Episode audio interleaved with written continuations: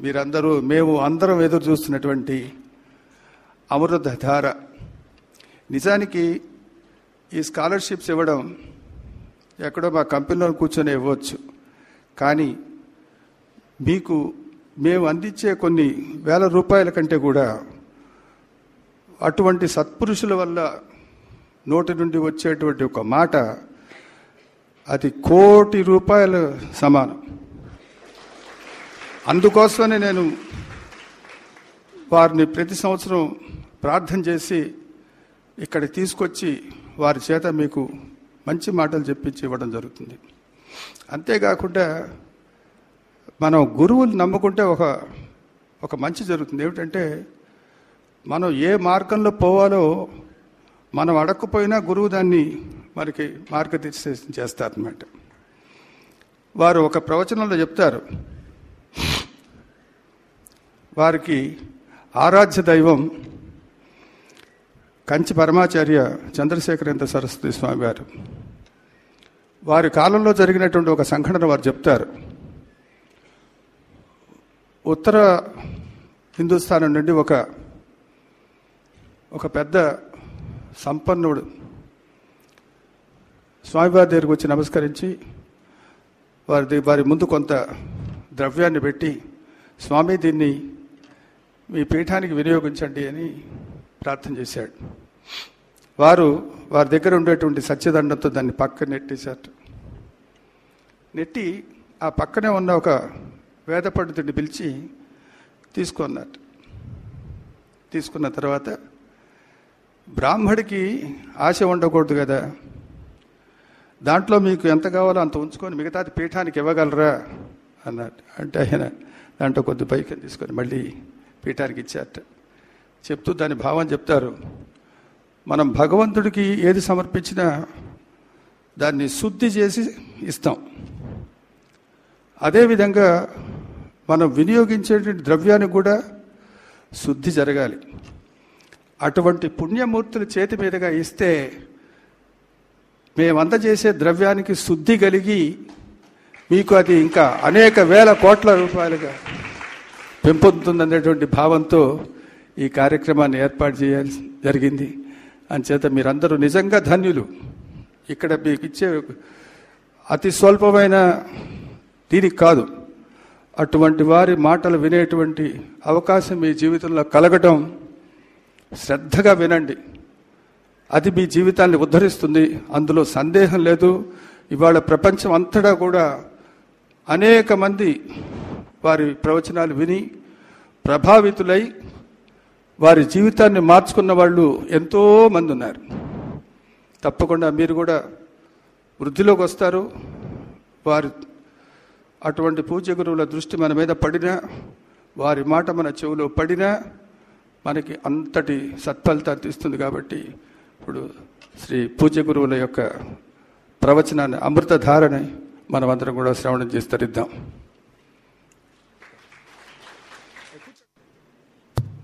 సభాయ నమ. నేను మీతో ఏదైనా మాట్లాడితే లేదా ఇత పూర్వం నేను మాట్లాడినటువంటి మాటల వలన ఎవరికైనా శ్రేయస్సు కలిగి ఉండి ఉంటే దాని వలన కలిగినటువంటి విశేషం కానీ దానికి యాజమాన్యం కానీ నాది కాదు. ఎందుచేత అంటే అవేవి నా స్వంతం కాదు. నేనేవి కొత్తగా సృజించి చెప్పినవాడను కాను. అవన్నీ కూడా పూర్వాసి పూర్వ ఋషులు చెప్పినటువంటివి గురువులు చెప్పినటువంటి మాటలే నేను చెప్తున్నాను. గడితేరిన కర్షకుడు అని తెలుగులో ఒక జాతీయం.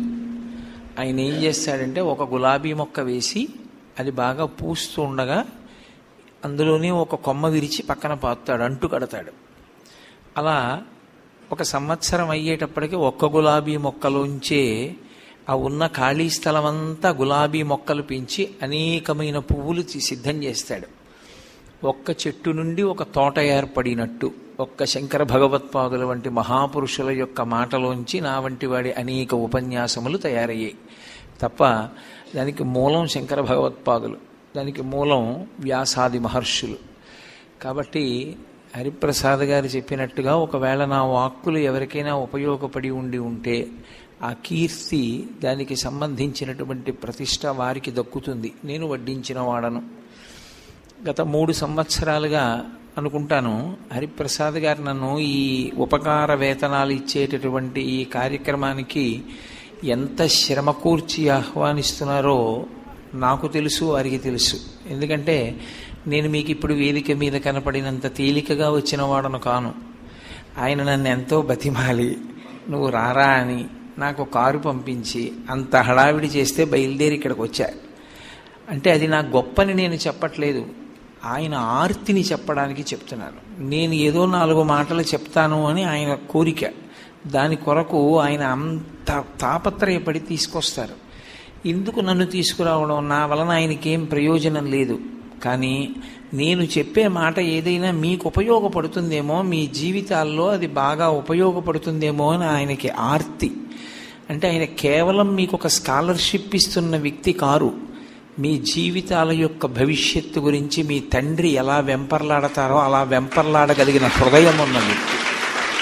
అందుకని ఇక్కడికి నన్ను తీసుకొచ్చి నాలుగు మాటలు చెప్పు అనడం వెనకాతల వారి యొక్క హృదయ లాలిత్యం ఉన్నది. దానికి వశపడి నేను నాలుగు మాటలు మీతో మాట్లాడుతున్నాను. మీ అందరూ విద్యాధికులు. ఇందాక వారు మాట్లాడుతూ అన్నారు ఈసారి సభని రెండు భాగాలుగా విభాగం చేశాం. ఇవాళ వచ్చిన వాళ్ళందరూ డాక్టర్లు బీటెక్లు ఎంటెక్లు ఎంకామ్లు ఎంసీఏలు ఎంబీఏలు ఉన్నారు అని. కాబట్టి అందరూ విద్యాధికులు. మీరు ఇంత స్థాయికి రాగలిగారు అంటే శారదాపరాదేవతానుగ్రహం లేకుండా వచ్చిన వారు కారు. రెండు మీరు ఎంత కష్టపడి ఉంటారో మీ జీవితంలో నేను అర్థం చేసుకోగలను. ఇవాళ ఉన్నటువంటి స్టిఫ్ కాంపిటీషన్లో అహోరాత్రములు మీరు ఎంత కష్టపడ్డారో ఎంత కష్టపడి చదువుకుంటే మీరు ఇవాళ ఇంత స్థాయికి వచ్చి మాస్టర్స్ డిగ్రీ చదువుకోగలిగిన స్థాయిలో వచ్చి కూర్చున్నారో నేను అర్థం చేసుకోగలను. అందుకే నేను ప్రారంభంలోనే మీ అందరినీ హృదయపూర్వకంగా అభినందిస్తున్నాను. అంత చక్కటి స్థాయికి మీరు చేరుకున్నందుకు. ఇక మీకు చదువుకోవడానికి ఏదో కించిత్ ఆర్థిక సంబంధమైన వైక్లభ్యం ఉంది. దాన్ని పూరించడానికి హరిప్రసాద్ గారు ఉన్నారు మధ్యలో నేను ఎందుకున్నాను అంటే మీతో మనవి చేశాను. లోకంలో ఒక వ్యవహారం ఉంటుంది. వ్యాయామం చేసేవాడు ఉంటాడు. ఆయన వ్యాయామం చేస్తే ఏమవుతుంది అంటే బలం వస్తుంది. కేవలం వ్యాయామం చేస్తే బలం రాదు నీరసపడిపోతాడు. వ్యాయామంతో పాటుగా ఆయనకి పోషకాహారం కూడా ఉండాలి. వ్యాయామం ఆయన అయితే పోషకాహారం నేనని ఆయన అనుకున్నారు. అందుకని నన్ను పిలిచారు. అందుకని నేను మీతో ఒక మంచి మాట ఏదైనా ఇవాళ చెప్పి నా ప్రసంగాన్ని ముగించే ప్రయత్నం చేస్తాను. నేను అనేక విషయములను ప్రస్తావించగలిగిన సమర్థుడను కాను. ఒక విషయాన్ని ప్రస్తావించే ప్రయత్నం చేస్తాను. ఎందుకనంటే శాస్త్రంలో ఒక మర్యాద వాక్కు అంటారు. ఏకశబ్ద సమ్యజ్ఞాత సృష్ట ప్రయుక్త స్వర్గే లోకే కామదుగ్భవతి. ఒక్క మాట సుసంపన్నమైతే అది జీవితానికి కావలసినవన్నీ తెచ్చిపెట్టగలదు. మీరు విద్యార్థులు విద్యార్థులు అంటే విద్యనర్థించువారు. విద్య అనగా విద్య అన్న మాట సంస్కృతంలో విద్యన్న ధాతువులోంచి వచ్చింది. విద్య అంటే తెలిసి కొనుట తెలిసి కొనుట రెండు రకాలైన విషయములను తెలుసుకొనుట. ఒకటి ఏది తెలుసుకోవడం వల్ల ఇహ జీవితమునందు సమస్త భోగములు కలుగుతాయో. చాలా గొప్ప కీర్తి కలుగుతుందో. దేని వలన సమస్త సౌకర్యములు జీవితమునందు సమకూడుతాయో? అటువంటిది ఒకటి. ఏది తెలుసుకోనడం వల్ల ఇంకొకటి తెలుసుకోవలసిన అవసరం లేదో అది ఒకటి. మొదటి దాన్ని లౌకిక విద్య అంటారు. రెండవ దాన్ని బ్రహ్మ విద్య అంటారు. లౌకిక విద్యాభ్యాసం చేత ఏమవుతుంది అంటే మీకు మంచి పదవులు వస్తాయి. మీరు బాగా వృద్ధిలోకి వస్తారు. రేపు మీకు ప్రభుత్వంలో కానీ మీ వ్యక్తిగత జీవితంలో కానీ సమున్నతమైన స్థానాన్ని పొంది బాగా డబ్బు సంపాదించుకోగలుగుతారు కీర్తి ప్రతిష్టలు ఉంటాయి రెండవ విద్య దాని కొరకు కాదు అది బ్రహ్మ విద్య. బ్రహ్మ విద్య దేని కొరకు అంటే పునరావృత్తి రహిత శాశ్వత శివ సాయుధ్య స్థితి కొరకు. ఇక మళ్ళీ పుట్టవలసిన అవసరం లేని స్థితి కొరకు. ఇందులో మీరు లౌకిక విద్య ఎందున్నారు? అంటే మీరు నేర్చుకునేటటువంటి చదువు బ్రహ్మ విద్యకి దారి తీయదని నేను అన్నాను ఏమో ఈశ్వరానుగ్రహం కలిగితే బ్రహ్మ విద్యకి దారి తీయవచ్చు. ఎందరో ఉన్నారు శాస్త్రవేత్తలు గొప్ప వేదాంతవేత్తలుగా మారిపోయినవారు. కానీ విద్య అంటే తెలుసుకొనుట చదువుకొనుట. దీనికి పక్కనే ఒక మాట ఉంటుంది మీరు ఇప్పుడు వింటుంటారు చదువు సంస్కారం ఉండాలండి అంటుంటారు. చదువు అంటే తెలుసుకొనుట నిరంతర ప్రయత్నశీలుడు అంటారు. అందుకే విద్యార్థి దశయందు ఏం చెయ్యాలి అని అడిగితే శాస్త్రం ఒక్కటే చెప్పింది. విద్యా సముపార్జనము తప్ప వేరొక మాట వారికి లేదు. మీకు సేవ లేదు. శాస్త్రమనందు లేదు. సమాజ సేవ చేయుట మీ కర్తవ్యం కాదు. మీరు చదువుకున్నన్నాళ్ళు విద్యార్థి దశ అంతా కూడా చదువుకొనుట మాత్రమే తెలిసికొనుట. బాగా తెలుసుకున్న తర్వాత తెలుసుకోవలసినవన్నీ తెలుసుకుని సేవ చేయడం ఇప్పుడు. రేపు మీరు ఉద్యోగానికి వచ్చిన తర్వాత ఎలా సేవ చెయ్యాలని మీరు తెలుసుకున్నారో ఆ ప్రకారంగా సేవ చెయ్యాలి. అంతేకాని విద్యార్థి దశయందు విద్యకి భంగకరంగా ఏ ఇతర కార్యమును స్వీకరించినా అది ప్రధానమైన కార్యక్రమమునకు దోషభూయిష్టమే శరాఘాతమే. వృద్ధిలోకి వస్తాడని శాస్త్రం చెప్పలేదు అలా. కాబట్టి విద్యా సముపార్జనముతో పాటుగా పక్కన సంస్కారము. సంస్కారము అంటే సమ్యక్ కరము బాగుగా చేయుట. బాగుగా చేయుట అన్న మాటకు అర్థం ఏమిటి? అంటే మీరు ఏ చదువు చదువుకుని మీరు గొప్ప గొప్ప స్థానాల్లోకి వెళ్ళబోతున్నారో అది సమాజమును పాడు చేసేదిగా కాకుండా జాగ్రత్త తీసుకొనుట. ఎందుచేత అంటే ఒకడికి బలం ఉందనుకోండి ఆ బలంతో బలహీనుణ్ణి రక్షించవచ్చు బలహీనుణ్ణి కొట్టి బలహీనుడి దగ్గర ఉన్నటువంటి ద్రవ్యాన్ని ఎత్తుకుని పోవచ్చు. ఒకడి దగ్గర చదువు ఉందనుకోండి ఆ చదువుతో ఇంకొకడిని వృద్ధిలోకి తేవచ్చు. ఆ చదువుతో పది మందిని మోసం కూడా చేయొచ్చు ఆ తెలివితేటలతో. కాబట్టి సంస్కారము చదువు పక్కన ఎందుకు తీసుకొస్తారంటే మీకు ఏ విభూతి కలుగుతోందో ఏ ప్రకాశము కలుగుతోందో మీరు ఏది చదువుకుని లోకంలో కీర్తి గణించి భోగభాగ్యములను పొందపోతున్నారో అవి ఎట్టి పరిస్థితుల్లోనూ సమాజము యొక్క అభ్యుదయమునకు అడ్డంకి కాకుండా ఉండడానికి కావలసినటువంటి మర్యాద నేర్పడానికి సంస్కారం ఏర్పరచుట అని పేరు. దీని కొరకు సనాతన ధర్మంలో గురువు లేని విద్య గుడ్డి విద్య. ఈ సంస్కారం ఏర్పడడానికి చదువు ప్రయోజనము కలగడానికి గురువుకి శిష్యుడికి మధ్య ఒకటి ఉంటుంది. దాని పేరు వినయము. అందుకే శాస్త్రంలో గురువుగారి పేరు ఏమిటో తెలుసా? వినీతుడు. శిష్యుడి పేరు వినేయుడు. ఆయన వినయం నేర్పుతారు. వీడు వినయం నేర్చుకుంటాడు. అసలు వినయము లేని చోట ఏ చదువు చదువుకుని మీరు వృద్ధిలోకి రండి వాడు సమాజమునకు బరువే. పోతన గారు అంటారు కలునిలోని శారదయువులే అంటారు. ప్రమాదకరమైనటువంటి వ్యక్తి ఎవరు అంటే లోకంలో బాగా చదువుకొని లోకాన్ని మోసగించే ప్రయత్నం చేసేటటువంటి వాడే. అమాయకుడు ఏమీ చదువుకోకుండా దొంగతనం చేసేవాడు తొందరగా దొరికిపోతాడు. ఇప్పుడు మీరు సైబర్ క్రైమ్ అని చదువుతున్నారు. బాగా చదువుకుని బాగా కంప్యూటర్స్ గురించి తెలుసుకుని తప్పు చేద్దామనుకున్న వాడిని పట్టుకోవడం చాలా చాలా కష్టం. అందుకే చదువుకి పక్కన ఎప్పుడు శాస్త్రం ఏం పెట్టిందంటే సంస్కార బలాన్ని నేర్పింది. సంస్కారము దేని వలన ఏర్పడుతుంది అని అడిగారు. కేవలము మాట వినుట వలన ఏర్పడుతుంది. అందుకే ఎనభై నాలుగు లక్షల జీవరాశులున్నాయి అని శాస్త్రవాక్కు. ఎనభై మూడు లక్షల తొంభై తొమ్మిది వేల తొమ్మిది వందల తొంభై తొమ్మిది జీవులకు వాక్కు లేదు. ఈశ్వరుడు ఇవ్వలేదు. ఎందుకు ఇవ్వలేదు అంటే ఒక్కటే నియతి. వాటికి సంస్కారము యొక్క ప్రయోజనము ఏమీ లేదు. వాటి ధర్మం ఒక్కటే పశుధర్మము. ఒక పులి ఏదో చూడుతో ఉన్న ఒక మేకని చంపేసింది అనుకోండి దానికి బుద్ధి ఉండద్దండి అని కోర్టుకు తీసుకురారు. అది పశుధర్మం అది అలా తింటుందంతే. కానీ మనిషికొక్కడికే వాక్కు ఉంది మనిషికొక్కడికి వాక్కు ఎందుకు ఇచ్చాడంటే పరమేశ్వరుడు సంస్కారమునంతటినీ పొందడానికి యోగ్యుడు వాడొక్కడే ఆ ప్రాణి ఒక్కటే. అందుకే శాస్త్రములన్నీ వాంగ్మయం అంతా ఎవరి కోసం అంటే కేవలము మనుష్యుడి కోసం. ఇతర ప్రాణులకు అక్కర్లేదు. లైబ్రరీ కోడికెందుకు పావుకెందుకు? అక్కర్లేదు. లైబ్రరీ ఎవరి కొరకు అంటే కేవలము మనుష్యుల కొరకు.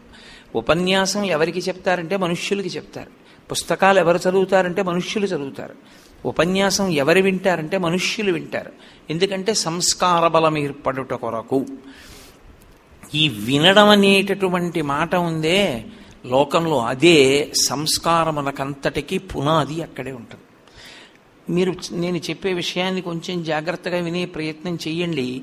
మీరు నిద్ర లేచింది మొదలు నిద్రపోయేంత వరకు అనేక రకమైన అనేక రకములైన మాటలు మీరు వింటూ ఉంటారు. ఇవాళ మీరు వినే మాటలన్నీ ఇంచుమించు ఒక కోవలోకి వస్తాయి. కానీ రేపు మీరు జీవితంలో ఒక స్థాయికి వచ్చేసిన తర్వాత నాలుగు రకములైన మాటలు వినపడతాయి. తస్మాత్ పరాకుగా ఉండు అని. ఒకటి పొగట్ట రెండవది తెగట్ట మూడవది స్వకార్య సాధన కొరకు ప్రయత్నము నాలుగవది అభ్యుదయ హేతువు. ఈ నాలుగు మాటల గురించి ఎవడు తెలుసుకోగలడో వాడు సంస్కారవంతుడుగా నిలబడగలడు. ఒకటి పొగడ్త. అదే పనిగా పొగుడుతారు. ఎందుకు? అంటే వాళ్ళకి మీలో ఏదో లోపం ఉందని తెలియక కాదు. మీ లోపాన్ని వాళ్ళు ఎప్పుడూ చెప్పరు. ఎప్పుడూ పొగుడుతుంటారు. అస్తమానం పొగిడే లక్షణం ఉండడం దాన్ని వినడం ఎటువంటిది అంటే అదే పనిగా పొగడ్తలు వింటూ ఉండడం ఆ పొగడ్తలన్నీ నా వరకు అన్వయం అయిపోతాయి అనుకోవడం. ఊబిలో దిగిపోయిన వాడు అబ్బాయి ఎంత చక్కగా ఎంత మెల్లగా ఎంత హాయిగా దిగుతున్నానో అనుకోవడం లాంటిది. అలా అనుకున్నవాడు చివరికి ఏం చేస్తాడు? ఊపిరి విడిచిపెట్టేస్తాడు. అలాగే పొగడ్తలను అదే పనిగా వినేటటువంటి ప్రయత్నము మంచిది కాదు. అతిగా పొగిడేటటువంటి వాళ్ళని దగ్గర ఎక్కువగా ఉంచుకోవడము మంచిది కాదు. ఎందుకో తెలిసి? అది బుద్ధిని నాశనం చేస్తుంది. అదే పనిగా పొగడడానికి అలవాటు పడ్డాడు అనుకోండి మీకు కొన్నాళ్ళకి మీ సంస్కారమునందు ఒక దోషం వస్తుంది. నాకెందరో తెలిసినటువంటి వాళ్ళు. అలా పొగడలేదనుకోండి మీరు ఆయన ఇష్టపడ్డారు. మీరు ముందు మాట్లాడ ముందు పొగడాలి. అలా పొగిడితేనే ఆయన ఏదైనా మీకు ఉపకారం చేస్తాడు. మీరు పొగడలేదనుకోండి ఆయన అలా చెయ్యలేడు. ఆయనకి దేనికన్నా అన్నం తిని బతకడం కన్నా ఆ రోజు ఎవరో ఒకళ్ళు ఏదో ఒకటి ఆయన్ని పొగడాలి. అంటే అదొక వ్యసనం కింద మారిపోతుంది. అందుకే కేవలము పొగడ్తకి లొంగడమనేటటువంటిది అత్యంత ప్రమాదహేతు రెండు అదే పనిగా పొగిడేవాడికి మీరు అంతేవాసిత్వం ఇచ్చారనుకోండి నచ్చింది కదా బాగుంది కదా అని. అదే చిట్ట చివరికి ఏదో ఒకనాడు పెను ప్రమాదానికి దారితీస్తుంది మీ యొక్క స్వభావాన్ని శుభ్రంగా పాడు చేసేసి మీరు వివేచనతో ఆలోచించగలిగినటువంటి నైపుణ్యాన్ని భ్రష్టు పట్టిస్తుంది. అలాగని లోకంలో పొగట్ట వినకుండా ఉండడం కూడా సాధ్యం కాదు. ఎందుచేత? మీరు ఒక మంచి పని చేస్తున్నారనుకోండి ఈయన చాలా మంచి పని చేస్తున్నారండి అంటారు. అప్పుడు మీరు వినద్దని శాస్త్రం చెప్పలేదు వినాలి. కానీ విని దాన్ని ఏం చేయాలి? దాని మూలమునకు ఇచ్చేసేయాలి. ఇప్పుడు హరిప్రసాద్ గారు కోటేశ్వరరావు గారు చెప్పిన మాటలు ప్రపంచవ్యాప్తంగా చాలామంది వింటూ ఉంటారు అని అన్నారు. అవును నేనే. అని నేను అనుకున్నాను అనుకోండి నాకు ఆయనకి కూడా ఇబ్బంది. నేను అవును నా అదృష్టం. పరమేశ్వరుడు నాకు శంకర భగవత్పాదుల వారి యొక్క మాటలు బాగా వంటబట్టేటట్టు చేశాడు. అవి నాకు వంట పట్టడం వల్ల నేను శంకరులు చెప్పినవి చెప్తున్నాను. శంకరులవి చెప్పడం వల్ల నాకు ఇంత కీర్తి కలుగుతోంది. శంకరులవి చెప్పడం వల్ల సమాజంలో నాకు ఇంత గౌరవం కలుగుతోంది.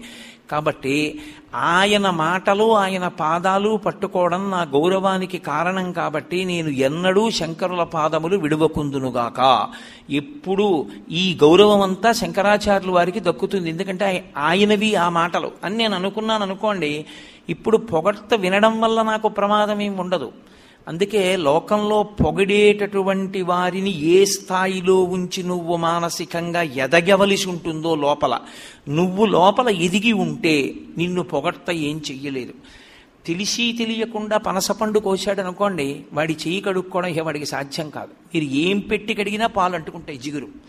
అదే పనసపండు కోసే ముందు చేతికి నూనె రాసుకుని కూర్చున్నాడు అనుకోండి ఎంత జిగురుండనివ్వండి ఒక్క జిగురు పిసరు మీ చేతికి అంటుకోదు. తొనలన్నీ మీరు తీయగలరు.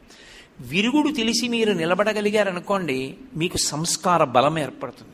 సంస్కార బలం ఏర్పడడానికి ప్రధాన హేతు ఇది పొగట్టలు వినకుండా ఉండడం కాదు ఒక రకంగా అవసరం. అందుకే పూర్వం రాజుల దగ్గర వంది మాగధి అని ఇద్దరు ఉంటారు వంది మాగధి ఇద్దరు ఏం చేస్తారంటే రాజు నిద్ర లేచి బయటికి వచ్చిన దాదిగా పొగుడుతూ ఉంటారు. ఎందుకు పొగుడుతారు?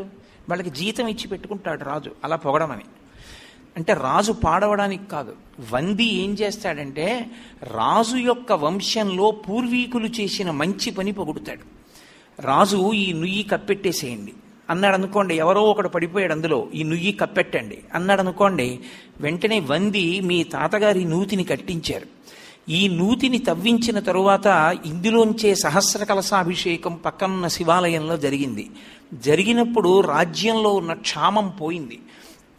పరమేశ్వర ప్రీతితో వర్షాలు పడ్డాయి. లోకమంతా సుభిక్షమైంది.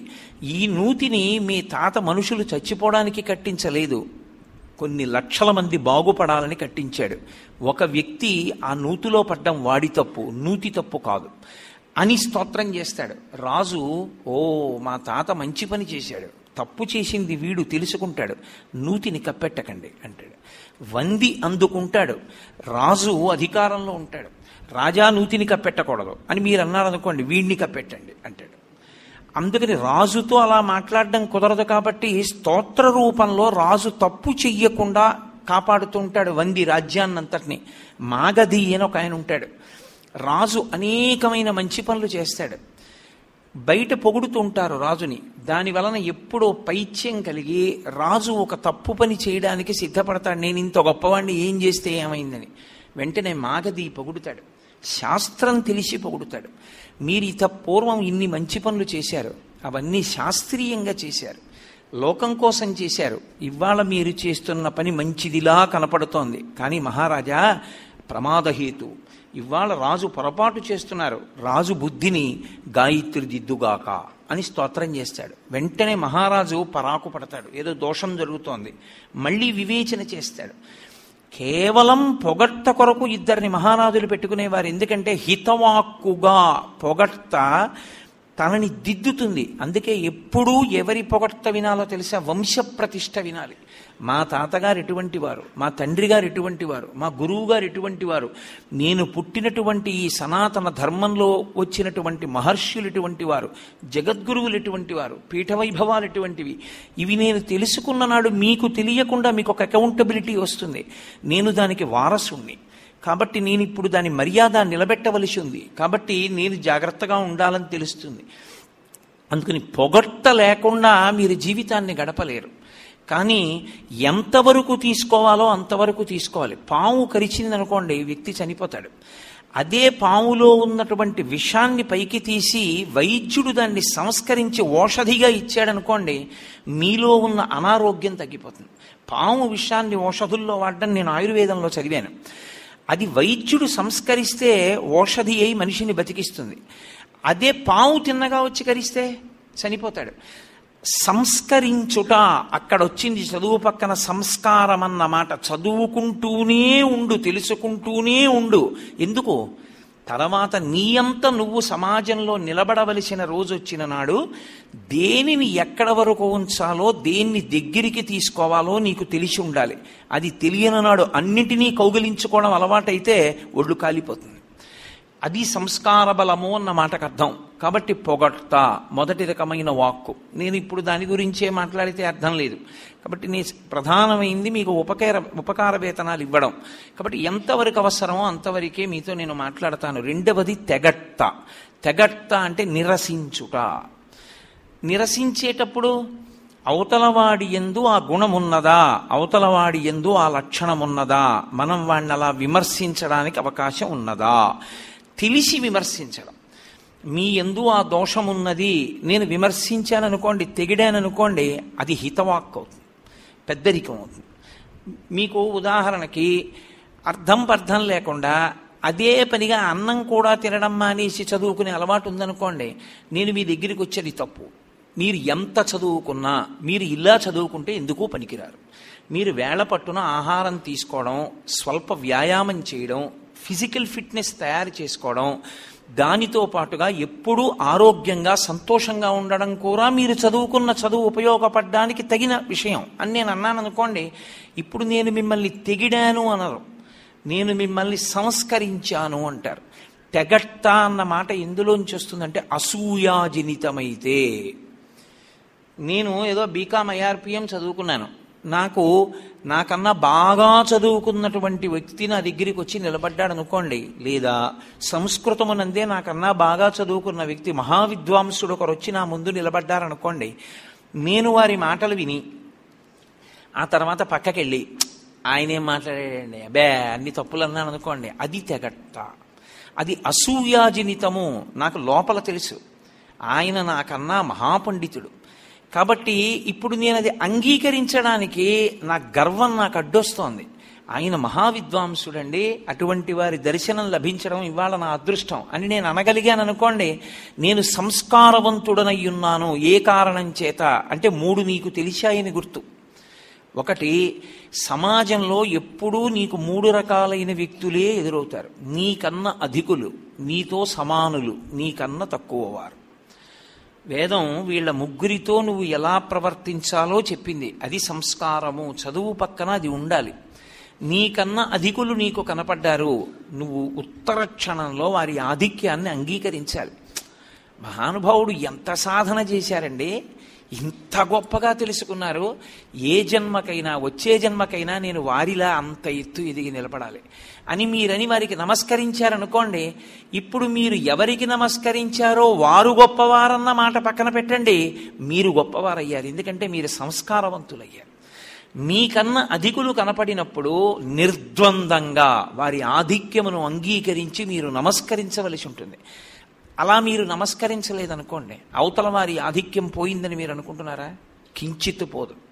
వారి గౌరవం వారి శాస్త్రం వారి విద్వత్ అలాగే ఉంటాయి. పోయింది ఎవరంటే మనమే పోయాం. ఎందుకంటే మనం అలా నమస్కరించలేకపోయాం. వారి ఔన్నత్యాన్ని అంగీకరించలేకపోయాం. అందులో మనలో తేడా ఉంది.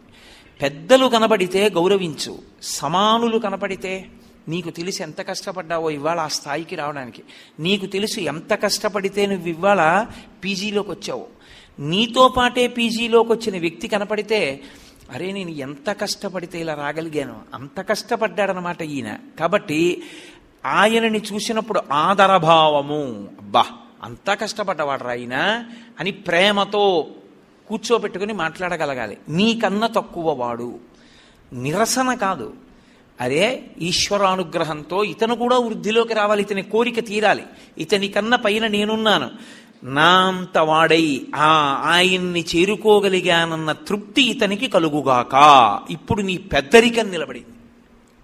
నీ హృదయ లాలిత్యం నిలబడింది. ఈ మూడు రకాలుగా కాకుండా ఇంకా ఏ రకంగా నువ్వు ప్రవర్తించినా అది తెగట్ట నీకన్న కిందవాడు కనపడ్డాడు. కనపడగానే వాడికేమొచ్చండి అన్నంత మాత్రం చేత అన్నీ వచ్చినవాడు నువ్వు అయ్యావా లోకంలో ఎప్పటికీ ఎవ్వడు అన్నీ చదివినవాడు కాలేడు. ఎప్పుడు ఎవడైనా కొంతే చదువుకున్నవాడు. అందుకే విద్దన్న ధాతువుకి సంస్కృతంలో అంత శక్తి ఉంది తెలుసుకుంటూనే ఉంటాడు జీవిత పర్యంతం. దానివల్ల ఏం పోతోంది? అజ్ఞానమును వదిలిపెడుతూ ఉంటాడు. చింతపండు పెట్టి తోమితే గిమ్మికిలి వదిలినట్టు వదులుతూ ఉంటాడు. అందుకే చదువు ఒకనాటితో ఆగేది కాదు. ఆఖరి ఊపిరి పర్యంతము చదువుతుంటారు దేని కొరకు? డిగ్రీల కోసం కాదు సంస్కార బలము వృద్ధి చెందుట కొరకు. సమాజంలో ఒక మనిషి మనిషిలా బ్రతకాలి మనిషి పశువులా బ్రతకకూడదు కనుక దాని కొరకు చదువుకోవడం. కాబట్టి ఈ మూడిటికి నువ్వు లొంగలేదు తెగట్ట ఇది అతిక్రమిస్తే మర్యాద దాటిపోతే పెద్దలు కనబడ్డారు అసూయతో మాట్లాడావు తెగిడావు. నీతో సమానులు కనబడ్డారు. ఏదో వచ్చేసింది కానండి నా అంత ఎక్కడ చదివాడండి అతను? నేను రోజుకు ఆరు గంటలు చదివేవాడిని మూడు గంటలు చదివేవాడు. ఏదో క్లిక్ అయ్యాడు అని నువ్వు ఏదో ఒక తీర్పు చెప్పడం తెగట్ట. నీకన్నా కిందివాడు కనపడ్డాడు. నువ్వే అధికుడు అని ప్రవర్తించడం తెగట్ట. ఇప్పుడు నిన్ను తెగిడేవాడు నీకు కనపడ్డాడు. నువ్వేం చెయ్యవలసి ఉంటుంది? అప్పుడు అతన్ని నువ్వు సంస్కరించే ప్రయత్నం చెయ్యాలా? నువ్వు నువ్వు ఆ కర్తవ్యం తీసుకోవాలా? అంటే మీరు బాగా జ్ఞాపకం పెట్టుకోండి. మీరు వెంటనే పరమేశ్వరుణ్ణి ప్రార్థన చేయాలి ఈశ్వర పాపం అమాయకుడైపోయాడు. తెలియట్లేదు. జారుడు మెట్ల మీద నిలబడి పైకెక్కుతున్నాను అనుకుంటున్నాడు. నిచ్చెన ఎక్కడానికి ఉపయోగించాలి కానీ దిగిపోవడానికి కాదుగా ప్రయోజనం అయ్యాక దిగాలి. తెలియలేదు తెలియక అహంకారగ్రస్తుడైపోతున్నాడు. భగవన్ ఇతనికి ఈ అహంకారం పోయేటట్టుగా చేసి ఇతను వినయంతో చక్కగా వృద్ధిలోకి వచ్చేటట్టుగా ప్రయత్నించు.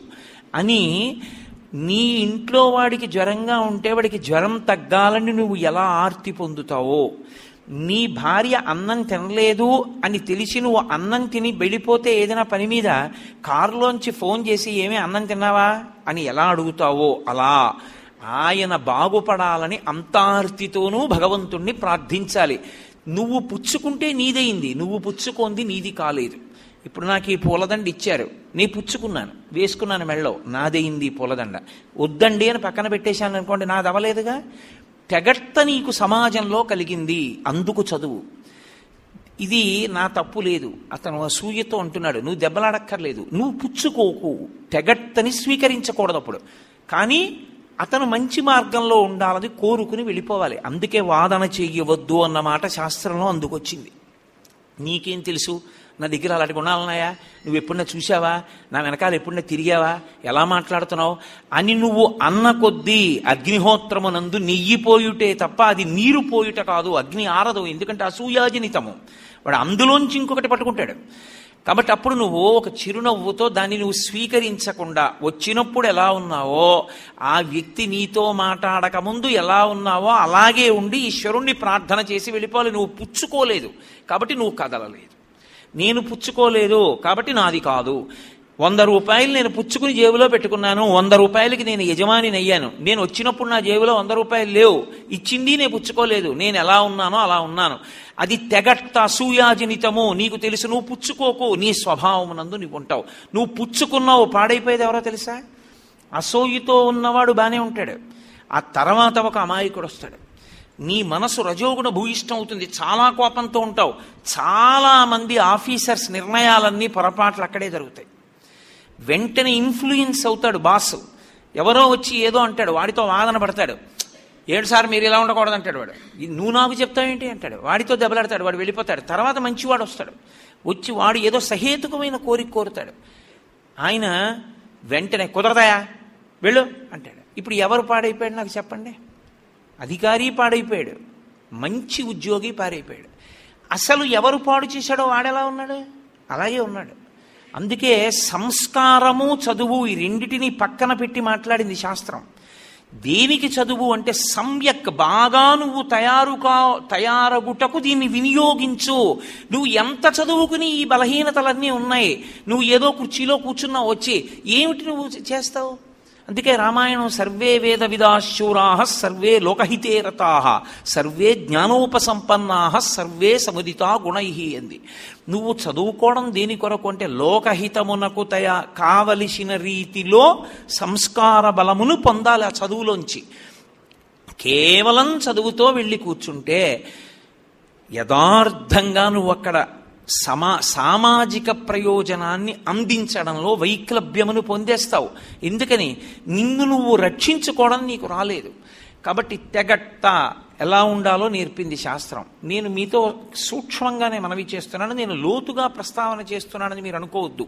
మూడవది స్వప్రయోజనమును సాధించుకొనుటకు దానిని సాధనముగా వాడుకొనుట. కొంతమందికి ఒక ఆలోచన వస్తుంది. ఇది ఇలా ఉండకూడదు అని వాడు అనుకుంటాడు. ఎందుకో వాడికి ఆలోచన వస్తుంది. వాడు అది అలా జరగకూడదు అనుకుంటాడు. అప్పుడు ఏం చేస్తాడంటే అది ఎంత మంచి కార్యం అవనివ్వండి తను అనుకున్నట్టుగా ఆ కార్యం మారిపోవడానికి తన వాక్కును ఉపయోగిస్తాడు. అది గుణజనితం అవుతుంది ఎందుచేత అంటే నేను మీతో ఒక విషయాన్ని మనవి చేస్తాను. అసలు శ్రీరామాయణం అంతా ఎక్కడ తిరిగిపోయింది? దశరథ మహారాజు గారి ముగ్గురు భార్యలు కౌసల్య సుమిత్ర కైకేయి మధ్య దెబ్బలాటలు లేవు. రామలక్ష్మణ భరత శత్రుఘ్నుల్ని నలుగురిని చూడడంలో ముగ్గురు తల్లుల మధ్య విభేదాలు లేవు. దశరథ మహారాజు గారు ముగ్గురు భార్యల్ని ప్రేమించడంలో దెబ్బలాటలు లేవు. రాముణ్ణి యువరాజుని చెయ్యడంలో దెబ్బలాట రాలేదు. అసలు వాల్మీకి మహర్షి చెప్పకుండా వర్ణించారు. ఆవులు సంతోషించాయి ఎద్దులు సంతోషించాయి ఆడవాళ్ళు అలంకారం చేసుకున్నారు ఇంటింటా పతాకాలు ఎత్తారు చందనపు నీళ్ళు చల్లారు మనుష్యులందరూ పరమ సంతోషంగా ఉన్నారు. ఒకే ఒక్క వ్యక్తి పుట్టినదాదిగా కైకమ్మతో ఉంది. ఆవిడ పుర్రెలో ఎందుకో ఒక ఆలోచన వచ్చింది ఆవిడ అంతఃప్రగవాక్షం ఎక్కింది. వీళ్ళందరూ ఎందుకు సంతోషంగా ఉన్నారు అని అడిగింది ఆవిడ. అక్కడ ఉన్న దాసి చెప్పింది రాముడికి యవ్వరాజ్య పట్టాభిషేకం చేస్తున్నారు అని చెప్పింది. అంతే. ఆవిడకు ఒక ఆలోచన వచ్చింది ఇలా జరగకుండా ఉంటే బాగుండును అనుకుంది ఆవిడ. కిందకి దిగొచ్చింది ఆవిడ ఎవరితో మాట్లాడగలదు? దశరథుడితో మాట్లాడలేదు. కౌసల్యతో మాట్లాడదు. సుమిత్రతో మాట్లాడదు. రామలక్ష్మణ భరత శత్రుఘ్నులతో మాట్లాడదు. వశిష్ఠాది మహర్షులతో మాట్లాడదు. ఆమె మాట్లాడగలిగింది ఒక్కరితోటి. ఎవరితో? కైకమ్మతో మాట్లాడుతుంది. ఎందుకంటే పుట్టినదాదిగా కైకమ్మ దగ్గర ఉంది. ఆ పరిచయం ఉంది. ఆవిడికి స్వాతంత్ర్యం ఉంది. వచ్చి అంది అయ్య పిచ్చిదానా నీకు తెలియట్లేదే నీ మీద కుట్ర జరుగుతోందంది. ఏం జరుగుతోందంది కై- కైకమ్మ? రాముడికి అవరాజ్య పట్టాభిషేకం అంది. ఆవిడ వెంటనే నగ తీసిచ్చింది కైకమ్మ. అంటే కైకమ్మ మనసులో రాముడు యువరాజు కావడానికి ఏమైనా అభ్యంతరం ఉందా? ఏమి లేదు. అంటే నిజంగా రామాయణం అక్కడతో అయిపోయింది. ఇంకా రామాయణానికి మిగిలిన ఇవి అసలు కా- కాండలు లేవు. వెంటనే మందర ఒక మాట చెప్పింది. నీకు అసలు బతకడం రాదు. నాకు బతకడం రాకపోవడం ఏంటి? అంది. అంటే జరిగిన సంఘటనలనన్నిటినీ కూడా పూసగురించి కైకమ్మ ఎంత చేత కానిదో నిరూపించడానికి తిప్పేసింది మాటని. నీ కొడుకుని మేనమామ ఇంటికి పంపావు. మీ అన్నయ్య యుధాజిత్ ఇంటికి. ఎందుకు అసలు ఇప్పుడు మీ అబ్బాయి ఎందుకు మేనమామ ఇంటికి? కంటి ఎదురుగుండా ఉంటే ప్రేమ ఉంటుంది. దశరథ మహారాజు ఎదురుగుండా మీ అబ్బాయి తిరుగుతుంటే మీ అబ్బాయి మీద ప్రేమ ఉండను. రాముడి తర్వాత పుట్టినవాడు ఎవరు కొద్ది తేడాలో పుట్టినవాడు భరతుడు. లక్ష్మణ శత్రుఘ్నులకి రాజ్యం రాదు. వస్తే భరతుడికి రావాలి. ఒకసారి రాముడు రాజైతే ఇక నీ వంశంలో వాళ్ళు ఎప్పటికీ రాజులవరు. ఇలా చేతులు కట్టుకుని నించోడమే భరతుడు యువరాజుగా ఉంటాడు. రాముడి కొడుకు మళ్ళీ రాజు అవుతాడు నీ కొడుకు యువరాజు అవుతాడు నీ కొడుకు కొడుకులు యువరాజులు కారు. రాముడి కొడుకుల్లో పెద్దవాడు రాజవుతాడు రెండోవాడు యువరాజవుతాడు. అంటే రాజ్యం అంతా రాముడి వైపుకి తిరిగిపోతుంది. మీ వాళ్ళందరూ దాసుల కింద మారిపోతున్నారు. ఇక నువ్వేం చేయాలి? కౌసల్య రాజమాత అవుతుంది. ఇలా చేతులు కట్టుకుని నిలబడాలి. అని అంది. దీనికి అంతటికీ కారణం ఏమిటి? నీ దగ్గర మూడు లక్షణాలు ఉన్నాయి. ఒకటి మీ ఆయన మాట్లాడిన మాటలు యథాతథంగా నమ్మేస్తావు. నీ దగ్గర ప్రేమగా మాట్లాడి ముచ్చట్లాడి వెళ్ళిపోతాడు. కౌసల్య అలా కాదు. అన్ని కనుక్కుంటుంది. ఏం చేస్తున్నారు? ఏం చేస్తున్నారు? ఏం చేస్తున్నారు? అడిగి కొడుక్కి రాజ్యం ఇప్పించింది. నువ్వేం చేశావు? కొడుకుని మేనమా ఇంటికి పంపించి పాడు చేశావు. కంటక ఉండనిస్తాడా రాముడు? భరతుడు తిరిగి రాగానే చంపేస్తాడు. నీకు కొడుకు ఉండడు. కౌసల్య రాజమాత అవుతుంది. నువ్వెవరవుతావు? రాజమాత నడిచి వెడుతుంటే మిగిలిన వాళ్ళు అలా నిలబడకూడదు. నమస్కారం చేయాలి. అందుకని నువ్వేం చేయాలి? ఉపా ఆవిడంది నువ్వు ఉపస్థాసీ కౌసల్యాం దాసీవత్వం కృతాంజలి ఈ ఒక్క మాట తిప్పేసింది రామాయణాన్ని రాజమాత అయిన కౌసల్య వెడుతున్నప్పుడు నువ్వు ఇలాగే నిలబడి ఉండకూడదు ఆవిడ వెళ్ళిపోతుంటే. అనుగమించాలి వెనకాల వెళ్ళాలి పనున్నా లేకపోయినా వెళ్ళాలి. ఇప్పటి వరకు మీ ఇద్దరు ఒకలా ఉన్నారు. ఇప్పుడు కౌసల్య అలా వెళ్ళిపోతుంటే ముందు నడవకూడదు నువ్వు వెనక నడుస్తూ ఇలా ఇలా పెట్టాలి. ఇలా నమస్కారం పెడుతూ నడవాలి. ఎందుకు వచ్చింది నీకు ఈ ప్రారంధం నువ్వు చేసుకున్న పని? ఎవడు పంపించమన్నాడు మేనమావ ఇంటికి? పైగా నాకు నగిస్తాయేంటి? రాముడు యువరాజు అవుతున్నాడంటే? నీకు బుద్ధి ఉండక్కర్లా దశరథుడిని నిగ్రహించక్కర్లా నీ కొడుకు కడగక్కర్లా రాజ్యం? అని. తెలియదు కైకమ్మకి. కొంచెం తేడాలో పుట్టినా పెద్దవాడికి రాజ్యం ఇస్తారు. నేనెలా అడుగుతానే అని అడగద్దు. మాటలు విషాన్ని పురోధి చేసేసాయంతే ఒక్క కుబ్జ ఒక్క గూనిది మాట్లాడిన మాటకి వశిష్ట విశ్వామిత్ర ఋష్యశృంగ దశరథ కౌసల్య సుమిత్ర లక్ష్మణ భరత శత్రుఘ్న యావత్ రాజ్యంలో ఉన్న ప్రజలు నిలబడినా రామ రామపట్టాభిషేకం ఇక జరగలేదు వెళ్ళిపోయాడంతే అరణ్యవాసానికి ఆవిడ అనుకుంది ఇది జరగకుండా ఉంటే బావుణ్ణో అనుకుంది అప్పటి వరకు జరుగుతున్న సంఘటనలన్నీ ఊరుకుంది కైకమ్మ అదేమిటే తప్పేమిటే అంది. తప్పే అని నిరూపించడానికి తిప్పేసింది వీటిని. తిప్పేసి మాట్లాడింది. అలా మాట్లాడే వాళ్ళు రేపొద్దున్న మీకు జీవితంలో ఎందరో తటస్థపడతారు. చాలా జాగ్రత్తగా ఉండండి. మీరు ఎంత పెద్ద పదవిలోకి వెళ్ళండి అదును చూసి మీ దగ్గర మంచి సంపాదించడానికి మీ పక్కన చేరి మీరు ఎంత మంచి పనులు చేస్తున్నా మీరు చేస్తున్నవన్నీ చెడ్డ దారి తప్పిన వాడిని ఉదాహరణగా చూపించి వాడు చూడు ఎంత సంతోషంగా ఉన్నాడో ఎందుకు నీకు ఈ మడిబట్ట ఎందుకు నీకు ఈ మీతని చెప్పేవాళ్ళు ఉంటారు. నీవు చేస్తున్న దాని మీద నీవు విశ్వాసంతో నిలబడి తోసేయడం నీకు అలవాటు కాకపోతే వాడి కార్యానికి నువ్వు సమిధవైపోతావు. వాడు నిన్ను వాడుకుని వదిలేస్తాడు. వాడుకుని వదిలేశాడా అంతే పులిస్తరాకైపోతుంది జీవితం. అన్నం పెట్టుకుని తింటున్నంతసేపే విస్తరాకి గౌరవం. ఒకసారి భోజనం అయిపోయిందా ఇక ఆ విస్తరాకు పెంటకుప్ప మీదే ఉండాలి. ఒక్కసారి కాని మీరు తమ స్వకార్యాన్ని సాధించుకోవడానికి మీ దగ్గరికి వచ్చి దాన్ని చక్కగా మార్చి మాట్లాడగలిగిన నైపుణ్యం ఉన్న వాళ్ళ మాట వైభవానికి లొంగిపోయేటటువంటి బలహీనతకి కాని మీరు అలవాటు పడిపోయారో ఇక మీరు జీవితంలో వృద్ధిలోకి రాలేరు. ఈ చోతల పారేస్తాడు. మీ తల్లిదండ్రులు ఎంత కష్టపడి మిమ్మల్ని పైకి తెచ్చారో ఎంత కష్టపడి మీరు చదువుకున్నారో ఎంత కష్టపడి కీర్తి సంపాదించుకున్నారో అంత అడుక్కి వెళ్ళిపోతారు. రాజ్యాలు రాజ్యాలు తిరగబడిపోయాయి ఒక్క మాటకి. తిమ్మరసు పోతే తప్ప విద్యానగర సామ్రాజ్యం పడదు. నిర్ణయించుకున్నారు. చిట్ట చివరికి తిమ్మరసు మీదే చెప్పారు రాయలవారికి. నమ్మాడు. కళ్ళు పొడిపించాడు తిమ్మరసుకి. పోయిందంతే విద్యానగరం. అప్పటికీ నిలబడింది ఇంకా విజయనగర సామ్రాజ్యం. రామరాయల వారు అపరకృష్ణదేవరాయల వారై పరిపాలించాడు. రామరాయలని కూడా ఒక్క మాట చేత తప్పుత్రోవ పట్టిస్తే తప్ప ఈ రాజ్యాన్ని కబళించడం సాధ్యం కాదు. తుంగభద్రా నదికి అవతల వైపున ఎడ్లబళ్ళకి రాత్రికి రాత్రి బండికి పది కాగడాలు కట్టి కిందకి తోలేశారు. కాగడాలు పట్టుకుని శత్రు సైన్యం అంతా కిందకి వెళ్ళిపోతోందని చెప్పారు రామరాయల వారికి వచ్చి. ఆయన నమ్మలేదు. శత్రు సైన్యం ఇక్కడ మన సైన్యం ఉండగా కిందకెడి ఎందుకు వెళ్ళింది అని అడిగాడు.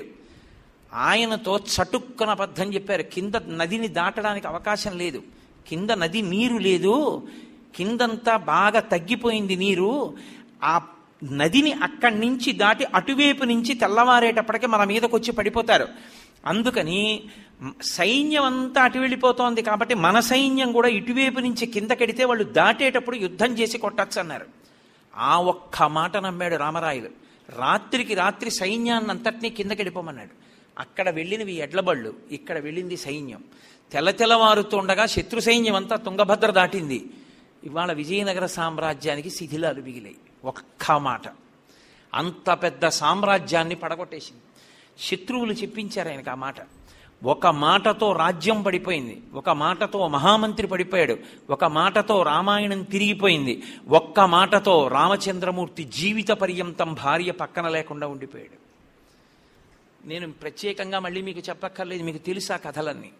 మాట అంత శక్తివంతం. అందుకే మహర్షి ఒకటికి పది మాటలు రామాయణంలో ప్రయోగిస్తారు. ఎప్పుడైనా మాట గురించి మాట్లాడితే నమోస్తు వాచస్పతయే సవజ్రిణి స్వయంభువే చైవ హుతాశనాయచ చ అంటుంటారు ఆయన. నమోస్తు వాచస్పతయే బ్రహ్మగారి గురించి మాట్లాడుతూ సవజ్రిణి వాక్కు వజ్రం లాంటిది. వాక్కు అగ్నిహోత్రం లాంటిది. వజ్రం పెట్టి కొడితే ఎలా తగులుతుందో అలా తగిలిందా? మీకున్నటువంటివన్నీ మీరు మర్చిపోతారు. ఒక్క అనరాని మాట మిమ్మల్ని నేను అన్నాను అనుకోండి మీరు ఇంటర్వ్యూలోకి ఎడుతుండగా ఏడి నువ్వు కూడా ఈ ఉద్యోగం సంపాదించేద్దామని వచ్చేసావా? అన్నాడు అనుకోండి మిమ్మల్ని ఎవరో మీరు చిన్నబుచ్చుకున్నారనుకోండి మీకు జ్ఞాపకం రాదు. మీకు ఆ మాటే జ్ఞాపకానికి వస్తుంటుంది. అదే నేను వచ్చి ఏమి సాధించలేవయా ఇన్ని సాధించిన వాడివి నువ్వు తప్పకుండా సాధించగలవు నీ శక్తిని నమ్ము అన్నాను అనుకోండి మీ శక్తి ప్రచోదనం అవుతుంది ఒక వాక్కు మిమ్మల్ని సర్వనాశనం చేయగలదు. ఒక వాక్కు మిమ్మల్ని అందుకోలేని ఎత్తుకెత్తేయగలదు అలాగని అది పొగట్ట కాకూడదు. యుక్తాయుక్త విచక్షణతో కూడుకున్నదై ఉండాలి. పెద్దల యొక్క హితవాక్కుని ఎప్పుడూ వింటూ ఉండాలి. అందుకే అదే సంస్కార బలాన్ని మీకు నేర్పుతుంది. అందుకే అన్ని వేళలా తన కార్యం సాధించుకోవడానికి వచ్చి మాట్లాడుతున్నాడన్న అనుమానం కలిగిన నాడు పరాకుతో పరిశీలనం చేస్తే తప్ప ఎక్కువ దగ్గరికి చేరనివ్వకూడదు.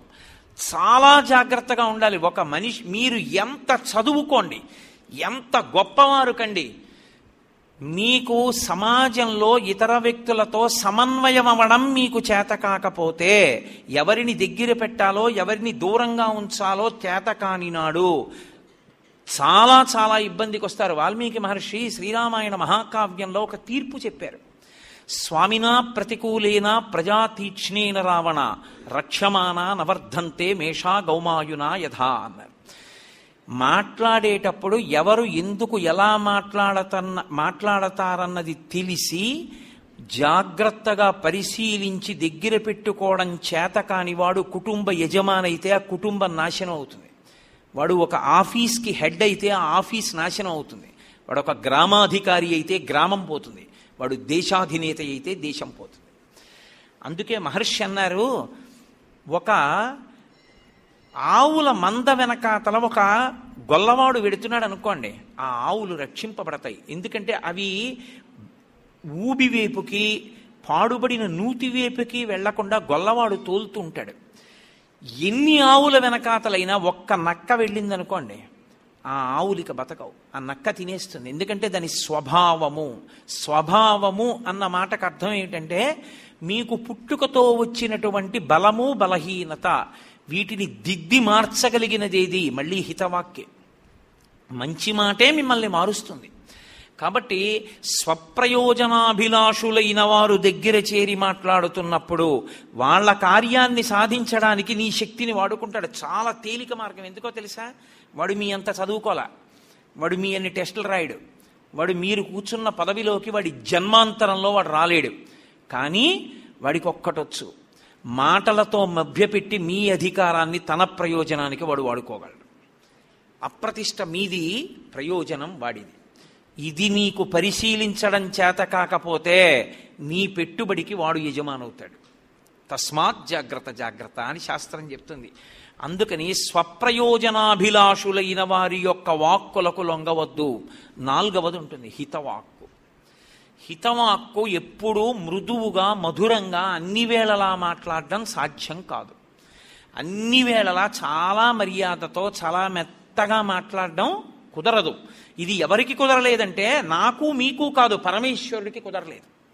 కుదరక పరమేశ్వరుడు కూడా తన వాక్కుని నాలుగు రకాలుగా విభాగం చేశాడు. ఒకటి రాజశాసనంలా మాట్లాడాడు. వేదము ప్రమాణము సనాతన ధర్మమునకు. వేదమునందు మనిషి అభ్యుదయానికి కావలసినవన్నీ చెప్పాడు కానీ అందులో మొహమాటాలకు పోలేరు రాజశాసనం ఎలా ఉంటుందో అంతే సత్యం వద ధర్మం చరా అంతే. మాతృదేవోభవ పితృదేవోభవ ఆచార్య దేవోభవ అంతే ఇంకేం మృదువుగా నాన్న మీ అమ్మగారిని మేము బాగా చూడనాన్న అలా ఏం చెప్పడం ఈశ్వరుడు. రాజశాసనంలా మాట్లాడాడు. తర్వాత ఆయనకే బాధేసింది. మరి ఇలా మాట్లాడాను? కొంచెం స్నేహితుడు స్నేహితుడితో మాట్లాడినట్టుగా కొంచెం మధ్య మధ్యలో కాటేంజం ఎవరే నీకు చెప్తున్నాను వినకపోతే పాడైపోతావు. నేను నీకు ఇదే నీకున్న బలహీనత. ఎంత వద్దన్నా వినవు. నీకు మళ్ళీ మళ్ళీ చెప్తున్నాను రే రేపు చూస్తాను. నువ్వు కానీ ఈసారి అదుపు తప్పేవా? తర్వాత నేను కూడా ఏం చేయలేను. అని స్నేహితుడు ఎలా మాట్లాడతాడో అలా మాట్లాడుతుంది పురాణం. అయినా మాట వినడేమోనని ఒక్కొక్కడికి ఒక్కొక్క బలహీనత ఉంటుంది. ప్రియురాలు ప్రియుడితో మాట్లాడినట్టు ప్రియుడు ప్రియురాలితో మాట్లాడినట్టు అనునయంగా మాట్లాడితే మాట వినేవాడు ఉంటాడు. సుగ్రీవుడికి రామాయణంలో ఆ లక్షణం ఉంటుంది. ప్రియురాలు మాట్లాడితే వింటాడు ఆయన. తార చెప్తే వింటాడు. అంతలా మాట్లాడడానికి కావ్యం ఇచ్చాడు శ్రీరామాయణముది కావ్య భాష. అందుకే ఎక్కడా కాఠిన్యం ఉండదు. మృదు మధురంగా ఉంటాయి శ్లోకాలన్నీ. పోతన గారి భాగవతం అలా ఉంటుంది. అంత మధుర మధురమైనటువంటి తెలుగు భాషతో ఉంటుంది. పురాణానికి ఆంధ్రీకరణ అయినప్పటికీ కూడా. కాబట్టి పరమేశ్వరుడికి సాధ్యం కాలేదు. అన్ని వేళలా మీతో లాలిత్యంతో మాధుర్యంగా మాట్లాడడం మీకు హితం చెప్పడం మీ అభ్యున్నతిని కోరుకునే వాళ్ళకి అస్తమానం మీతో మెత్తగా మాట్లాడి చెప్పడం సాధ్యము కాదన్న విషయాన్ని మీరు గుర్తెరిగి ఉండాలి. అది సంస్కారం. మీ నాన్నగారు ఉన్నారనుకోండి ఎప్- మీరు పెద్దవారైపోయారు కదా అని మీతో మాట్లాడినప్పుడు కూడా ఆయన మీతో మర్యాదగా మాట్లాడాలని లేదు. ఇప్పుడు వినయ్ కుమార్ గారు ఉన్నారు ఇన్కమ్ ట్యాక్స్ కమిషనర్ అయ్యారు. ఇన్కమ్ ట్యాక్స్ కమిషనర్ అయ్యారని చెప్పి నేను గౌరవంతో మాట్లాడాలేమో హరిప్రసాద్ గారు గౌరవంతో మాట్లాడాలేమో వాళ్ళ నాన్నగారు మాట్లాడక్కర్లేదు. వాళ్ళ నాన్నగారికి నా కొడుకు ఇది చెయ్యడం మంచిది కాదనిపించింది అనుకోండి. ఒరే వినయ్ చేయకో. అంటారు. ఏంటంటే ఇన్కమ్ ట్యాక్స్ కమిషనర్ అయిపోయాను బొంబాయిలో పనిచేశాను కలకత్తాలో పనిచేశాను ఇంకా ఇలా చెప్తారు ఏంటండి? అని అనకూడదు కదైనా అలా అనరు. ఎందుకని? తండ్రి ఇది నా కొడుకు చేయకుండా ఉంటే మంచిది అని అనుకున్ననాడు దానికి పెద్ద వివరణ ఇవ్వడు. రే అలా చేయకు నువ్వు? అంటాడు అంతే. కఠినంగా ఉంటుంది. హితవాక్కులో ఉండే లక్షణం ఏమిటంటే కఠినంగా ఉంటుంది. నువ్వు అది చేయకు పాడైపోతావు. ఎందుకు దాని జోలికి పెడతావు? అంటారు అంతే. నో స్మోకింగ్ అని బోర్డు పెడతారు పొగ త్రాగరాదు. అని ఉంటుంది కానీ పొగ త్రాగటం వలన వచ్చు కష్టములు. అని బోర్డులు పెడతారేంటి అలా పెట్టరు. ఏదైనా సరే మిమ్మల్ని ఉత్తర క్షణంలో బయటికి లాగాలనుకోండి మర్యాద ఇవ్వడం కుదరదు. మీరు బాగా గుర్తుపెట్టుకోవాలి. ఒక మహారాజు ఉన్నాడు అగ్ని ప్రమాదంలో చిక్కుకున్నాడు. అప్పుడు కూడా వంది మాగతి మేళాలు తాళాలు గుర్రాలు ఏనుగులు పెడతాయేంటి మహారాజైనా కూడా ఈడ్చుకొచ్చేస్తారంతే ఈడ్చుకొచ్చేసావు నన్ను? నేను మహారాజుని? ఎంత అగ్నిలో చిక్కుకుంటే మాత్రం? పల్లకీలో నన్ను తీసుకురావద్దా? అంటే వాడు మహారాజు వాడు బూడిద వాడికి ఏం సంస్కారం లేనివాడు. ఒరే నన్ను అగ్నిహోత్రంలోంచి గొప్పగా ఈడిచేసావురా అని మెళ్ళలోంచి తీసి హారం వేసేస్తాడు రాజు. అగ్నిహోత్రంలో చిక్కుకుపోయిన వాణ్ణి బయటికి తీసుకురావడానికి వాక్కు మాధుర్యముతో ఉండదు. మీరు బాగా గుర్తుపెట్టుకోవాలి. శంకర భగవత్పాదులంతటి మహాపురుషుల వాక్కుకి పారుష్యం వచ్చింది ఒకప్పుడు. భజ గోవిందం భజ గోవిందం గోవిందం భజ మూఢమతే అన్నారు. ఓ మూఢమతి గోవిందుణ్ణి భజించరా అన్నారు. మృదుమధురమైన వాక్కులకు రాశీభూతమైన ప్రతీక శంకర భగవత్పాదులంటే వారి భాష అసలు అలా ఉంటుంది. అటువంటి శంకరులు మూఢమతే అన్నారు. అన్నారంటే ఆయన తప్పు కాదు. కాలిపోతున్నవాణ్ణి నీళ్ళలో కొట్టుకుపోతున్నవాణ్ణి రాసమర్యాదలతో తీసుకురాలేరు. ఈత కొట్టేవాళ్ళు నలుగురు వెళ్ళి తీసుకొచ్చి ఒడ్డున పడేసి పొట్ట మీద మోకాళ్ళతో తొక్కేయాలి నీళ్ళు కక్కేయడానికి. అంతేగాని బొత్తిగా అయ్యయ్యో అంతటి మహానుభావుడు వారి పొట్టను ఒక్కడం ఏంటండి? అంటే కుదురుతుంది ఏంటి? ఆయన ఎంతో మహానుభావుడు తి- ఆఖరి ఊపిరితో ఉన్నాడు. డాక్టర్ ఏం చేస్తాడు? అందుతుందేమో అని గుండెల మీద రెండు చేతులు పెట్టి గట్టిగా నొక్కేస్తాడు. అదే మహానుభావుడు కనపడితే ఆ డాక్టర్ గారు కూడా ఆయన కాళ్ళకి నమస్కారం చేశాడు. మరి ఆ డాక్టర్ గారిని ఇప్పుడు ఉపద్రవంలోంచి తప్పించాలి గుండెలు నొక్కేశాడు. కోపంతో కాదు బతికించాలి అంతకన్నా మార్గం లేదు. నీళ్ళలో కొట్టుకుపోతున్నాడు ఎత్తి పట్టుకొచ్చి పొట్ట నొక్కాలి. అగ్నిలో చిక్కుకున్నాడు ఈడిచి బయటికి పట్టుకురావాలి. నువ్వు తప్పుడు మార్గంలో చిక్కుపడిపోతున్నావు.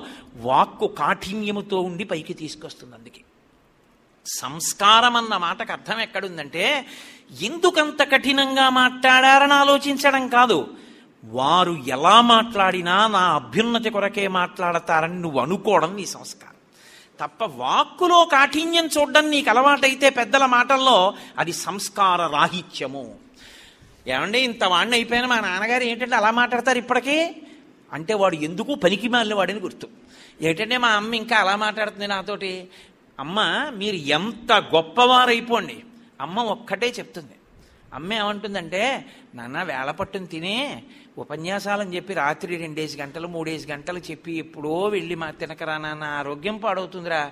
నీ ఒళ్ళు గాజుకాయ లాంటిదిరా. నాన్న వేళ పట్టున ఎనిమిదిన్నర అయ్యేటప్పటికే కాస్త పలహారం చేసి మాట్లాడు కావాలంటే అంటుంది. అమ్మ ఆర్తి నువ్వు అమ్మ ఎంత ప్రేమతో అలా చెప్తుందో చూడాలి కానీ ఏటమ్మా అందరి ముందు అలా చెప్తావు? నాకు తెలీదా ఇంత పెద్దవాడిని అయ్యాను ఇంత పెద్ద పెద్ద సభల్లో మాట్లాడతాను. ఏమిటి అలా మాట్లాడతావు? అలా చెప్పకు అనకూడదు. నువ్వు పరమ సంతోషంతో స్వీకరించాలి. అవును అమ్మ. మా అమ్మ కాకపోతే ఎవరు చెప్తారు? అది నా అదృష్టం. ఇన్- నేను ఇప్పుడు కాదు నాకు షష్ఠి పూర్తి అయిపోయినా మా అమ్మ అలాగే చెప్తుంది నాకు. అమ్మ కాకపోతే ఎవరు చెప్తారు? అమ్మే నేను అన్నం తినాలని నేను వేళ్ళ పట్టున పడుకోవాలని తాపత్రయపడుతుంది. అమ్మ వాక్కులో అలా అనడంలో అది కాఠిన్యం కాదు. అమ్మ నా హితాన్ని కోరుతుందని నువ్వు తెలుసుకుంటే నీకు సంస్కారం. నువ్వు ఏదో అయ్యావని అమ్మ అలా మాట్లాడకూడదంటే? నువ్వు అలా అవ్వాలని ఆవిడ ఉపవాసాలు చేసింది.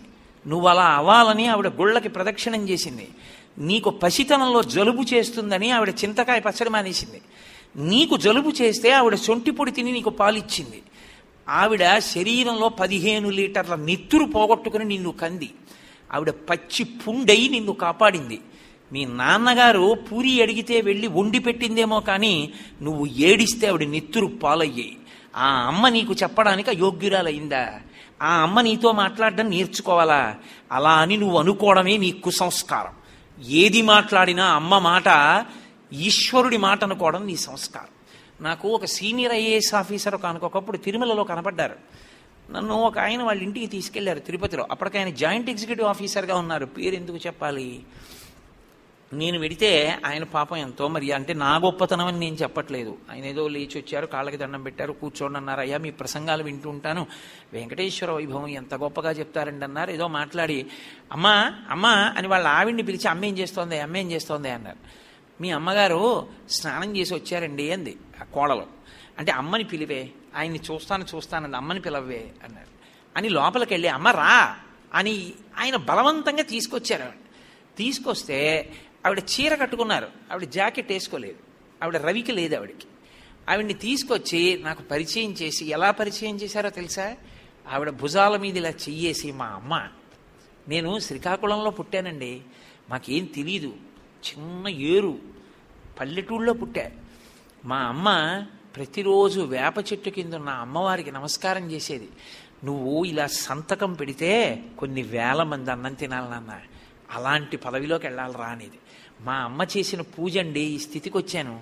అని నేను జాకెట్ వేసుకోను కదరా ఆయన ముందుకు వస్తే బాగుంటుందా అంది. మా ఇళ్ళలో మా వేపు జాకెట్ అసలు వేసుకోరు ఆడవాళ్ళు. అయినా అండి ఆవిడ నా తల్లి. నాకు అమృత భాండం అండి అందుకని ఇలా పరిచయం చేశానన్నారు. నాకు నిజంగా కళ్ళమ్మ నీళ్ళు వచ్చాయని సంస్కారానికి. అది సంస్కారం అంటే. అంతేకాని తల్లిని అలా చూపించడానికి బెంగ పెట్టుకున్నవాడు ఈవిడ మా అమ్మ అని చెప్పడానికి సిగ్గుపడ్డవాడు వాడు ఎంత పదవిలో ఉంటే అవడක් కావాలి కొన్ని లక్షల మంది ఉన్నారు వీడోడు ఉన్నాడు. వీడి పదవి నాళ్ళు ఉంటుంది? అరవై ఏళ్ళు. మాకురు ధనజన యవ్వన గర్వం హరతి నిమేష కాల సర్వం మాయామయమిదమఖిలం హిత్వ బ్రహ్మవదంతం ప్రవిశ విదిత్వ అంటారు శంకర భగవత్పాదులు. ఈడి చేస్తుంది ప్రభుత్వం. కాదు నువ్వు సంస్కారం గురించి తాపత్రయపడు నువ్వు పండిపోయి ఎంత అరవై కాదు డెబ్భై రాని గుర్తు పెట్టుకుని ఇంటికి వచ్చి నీ కాళ్ళకి నమస్కారం చేస్తా. సంస్కారం అనేటటువంటి మాట గొప్పది. చదువు దేని కొరకు? సంస్కార బలము కొరకు. చదువు చదువు ఒక్కటే చదువుకుంటే చదువు ఉంటుందేమో కానీ వాడు మోసగింపబడతాడు. వాడు పది మందికి ప్రయోజనాన్ని అందించలేడు. చదువుకున్న వాడికి సంస్కార బలము పక్కన తోడై నిలబడితే వాడు లోకానికి ఏ హితకార్యమైనా చెయ్యగలడు. ఎందుకని? యుక్తాయుక్త విచక్షణ ఏర్పడుతుంది. ఆ యుక్తాయుక్త విచక్షణలో ఆ సంస్కార బలంలో నీకు తెలియకుండా నీకు ఒక ధైర్యం ఏర్పడుతుంది. అవును నేను సిద్ధాంతానికి కట్టుబడి ఉన్నాను. నేనేమి తప్పు చేశాను? నేనేం తప్పు మాట్లాడలేదు నేనేం తప్పు చేయలేదు. దేనికి నేను భయపడ్డాం? ఉన్నది ఉన్నట్టు నేను మాట్లాడిన నాడు నన్ను ఎందుకు హరిప్రసాద్ గారు తీసుకొచ్చినట్టు? నేను ఆ పిల్లల కాపాటి మాట ధైర్యంగా చెప్పలేకపోతే ఎందుకు నేను ఈ కుర్చీలో కూర్చున్నట్టు? ఎందుకు నాకు ఈ గులాబీ దండ? కాబట్టి నేను ఉన్నది ఉన్నట్లు మాట్లాడాను. అందుకున్నవాడు అదృష్టవంతుడు. అందుకోలేనివాడు పరమేశ్వరానుగ్రహంతో ఎప్పటికైనా అందుకోవాలి. అని నేను వెళ్ళిపోయాను అనుకోండి. నేను వచ్చిన ప్రయత్నం పూర్తయినట్టు. అందుకే శ్రీరామాయణంలో మహర్షి ఒక మాట చెప్తారు. స్వామినా ప్రతికూలేనా ప్రజాతీక్ష్ణేన రావణ రక్ష్యమానాన వర్ధంతే మేషా గోమాయునాయథ అని సులభాహ పురుషారాజన్ సతతం ప్రియవాదిన అప్రియస్యతు పథ్యస్య వక్త శ్రోత చ దుర్లభ. లోకంలో మిమ్మల్ని పొగుడుతూ మాట్లాడేవారు మీరు ఎక్కడికి వెళ్ళినా మీకు దొరుకుతారో. మీ హితం కోరి మీ క్షేమం కోరి మీ వృద్ధి కోరి మీతో కొంచెం కఠినంగా ఉన్న మీరు వృద్ధిలోకి రావాలని కోరి తాపత్రయపడి మాట్లాడేటటువంటి వ్యక్తి ప్రపంచం నలుమూలలా మీరు వెతికినా మీకోసం మీకు దొరకడం.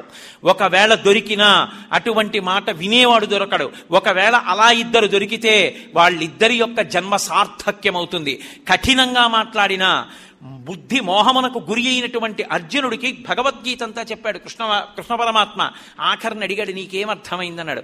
నష్టో మోహ స్మృతి లబ్ధ. లబ్ధ నా మోహం పోయింది నాకు స్మృతి కలిగింది నేను బయలుదేరుతున్నాను యుద్ధానికి అన్నాడు నీకు కఠినంగా మాట్లాడినా నీకు ఏది అందాలో అది అందించిన వాడి పట్ల నువ్వు గౌరవమును అందుకున్న నాడే నీకు అదృష్టమో.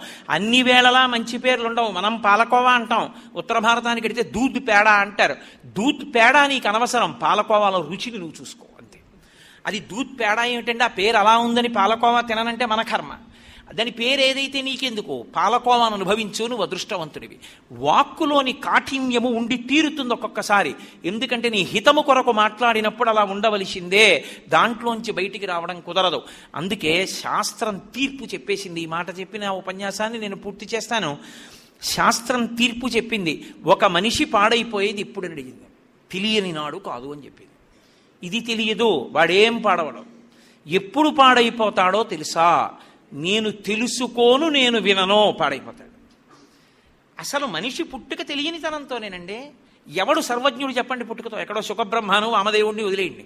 పుట్టుకతో సర్వజ్ఞుడు ఎవరు ఎవ్వరూ కాదు.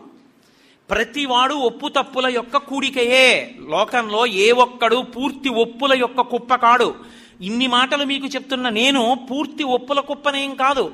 నేను ఎక్కడో ఏదో పొరపాటు చేయొచ్చు నా వలన కూడా ఎక్కడైనా ఓ దోషం జరగచ్చు.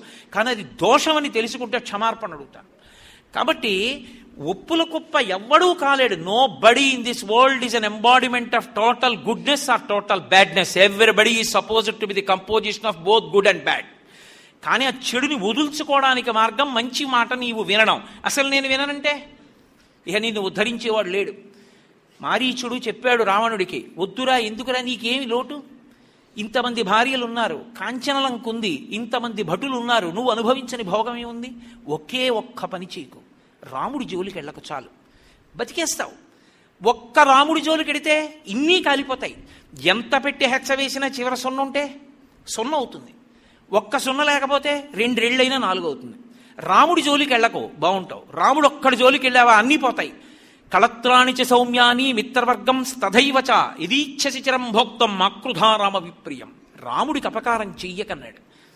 ఆయన అన్నాడు అన్నీ విని నువ్వు చెప్పేది అయిపోయిందా? అన్నాడు. అయిపోయిందన్నాడు. అయిపోయిందన్న తర్వాత రావణుడు అన్నాడు నువ్వు చచ్చిపోవడం ఎలాగో సిద్ధం. నువ్వు నా మాట వింటే రాముడి చేతిలో చచ్చిపోతావు. నా మాట వినకపోతే నా చేతిలో చచ్చిపోతావు. ఎలా చచ్చిపోతావో చెప్పన్నాడు. అంతేకాని నేను వింటానలేదు నేను వింటాను అని అననందుకు పది తలకాయలున్నా అంత తపస్సున్నా ఏమైపోయాడు రావణుడు? రాముడు చెప్పాడు అంగదుడు చెప్పాడు హనుమ చెప్పారు మహర్షులు చెప్పారు తల్లి కైకసి చెప్పింది తండ్రి చెప్పాడు మేనమామ చెప్పాడు ఆఖరణ యుద్ధ భూమిలో అన్నీ విరిగి నిలబడిపోతే రాముడు చెప్పాడు ఇంటికి పోయి మళ్ళీ రా మనస్సు ఇప్పటికైనా ఆలోచించన్నాడు. వినలేదు. సీతమ్మ చెప్పింది భార్య మండోదరి చెప్పింది వినలేదు. ఎవరు చెప్పినా వినలేదు. వినని తలలు తెగిపోయి సీతమ్మ ఎప్పుడో చెప్పింది నివర్తయ మనోమత్త స్వజనే క్రియతాం మనహ నీ తప్పెక్కడుందో తెలుసా? శ్రీరామాయణంలో సుందరకాండం అందుకు చదువుకోండి అని చెప్తారు. ఆవిడ తీర్పు చెప్పిందో శ్లోకంలో. ఇహసంతో నవాసంతి సతోవా నానువర్తసే తదాహి విపరీతాతే బుద్ధి ఆచారవర్జిత అని అడిగింది. నీకు తెలియదా? ఇక్కడ చెప్పేవాళ్ళు లేరా? చెబితే వినవా విని ఆచరించవా ఎక్కడుంది నీ తప్పు నీ పది తలలు పడిపోతాయి రావణ ఒకప్పుడు ఏమిటో అనుకుంటున్నావు? మాట్లాడకూడనివి మాట్లాడుతున్నావు. దీని ఫలితం ఏమిటో నువ్వు చచ్చిపోయాక తెలుస్తుంది నీకంది. తెలిసింది. పది తలలు తెగి పడిపోయాడు. మండోదర్ వచ్చింది. రాముణ్ణి తిడుతుంది భర్తని చంపేశాడని అనుకున్నారు. వచ్చి రావణాసురుణ్ణి చూసింది శవాన్ని ఓరి దుర్మార్గుడా నాలో లేని ఏ అందం నీకు సీతమ్మలో కనపడిందిరా? అన్యకాంతని తీసుకొచ్చావు కష్టపడి కొన్- కన్నానురా లోకాలనన్నిటినీ కా గెలవగలిగిన కొడుకుని కన్నాను. నీ కామానికి చంపేశావు. విభీషణుడు నిన్ను కాల్చేస్తాడు. అయిపోయింది. నే చచ్చిపోతే కాల్చడానికి కొడుకుని మిగల్చకుండా చచ్చిపోయిన ధూర్తుడా నీ ఇంద్రియాలకి నీ కామానికి నువ్వు చచ్చిపోయావురా అంది. ఊరూరా రాముడికి గుడి ఉంది ఊరూరా రాముడికి పేరు పెట్టుకున్న వాళ్ళు ఉన్నారు అంత వేదం చదువుకున్నాడు ఘన చదువుకున్నాడు జట చదువుకున్నాడు కాంచన లంకాధిపత్యం వహించాడు పుష్పక విమానంలో తిరిగాడు. రావణుడి పేరు పెట్టుకున్న వాళ్ళని నాకు చూపించండి. ఒక్కటే కారణం మాట వినడు వెళ్ళిపోయాడు మహాభారతం యొక్క సమస్త సారాంశం అది దుర్యోధనుడి దగ్గరికి వెళ్ళి మహర్షులందరూ చెప్పారు ఇలా వద్దు. వాళ్ళు మహితాత్ములు వాళ్ళకేం అవసరం? అయినా బాగు చేద్దామని చెప్పారు వెళ్ళి. కొన్ని గంటలు చెప్పారు అన్నీ విన్నాడు. అన్నీ విని వెటకారమైనటువంటి మాట ఒకటన్నాడు. జానామి ధర్మం నచమే ప్రవృత్తి జానామ్యధర్మం నచమే నివృత్తి కేనాపి దేవేన హృది స్థితేన యథా ప్రవృత్తోస్మి తథా కరోమి అని ఇలా అన్నాడు తొడ మీద. అహంకారం. నాకు ధర్మం తెలీదా? తెలుసు కానీ అలా చెయ్యాలనిపించదు. అధర్మం తెలీదా? తెలుసు కానీ అలా చెయ్యకుండా ఉండాలనిపించదు. నేను చేయడం ఏమిటి తప్పులు? లోపలున్న ఈశ్వరుడు చేయిస్తున్నాడు. నాకు చెప్తారు ఎందుకు? అని ఇలా అన్నాడు. మహర్షులు మాట్లాడుతుంటే సరిగా వినకుండా తొడలు కొట్టావు. శాపవశాత్తు తొడలు విరిగి పడిపోయి చచ్చిపోతావు. మాట వినలేదు కాబట్టి అని చెప్పి వెళ్ళిపోయారు ఋషులు. ఏమనుభవించాడు? ఎవరైనా పెట్టుకున్నారా పేరు? ఎవడో బుద్ధిహీనుడు సినిమా తీసాడేమో అంతే. కాబట్టి ఆ పేరే పెట్టుకోరు లోకంలో. కాబట్టి లో జా- జ్ఞాపకం పెట్టుకోవలసింది ఒకటే. మాట వినడం అన్నది రావాలి. నీకు తెలియదు ఎప్పుడూ తప్పు కాదు. నీకు తెలియకపోవడం తప్పని శాస్త్రంలో ఎక్కడా లేదు. ఆయనకి తెలియదు. శాస్త్రం కూడా ఎంత ఉదారంగా మాట్లాడిందో తెలుసా? తెలియక చేసిన తప్పు క్షమించమంది.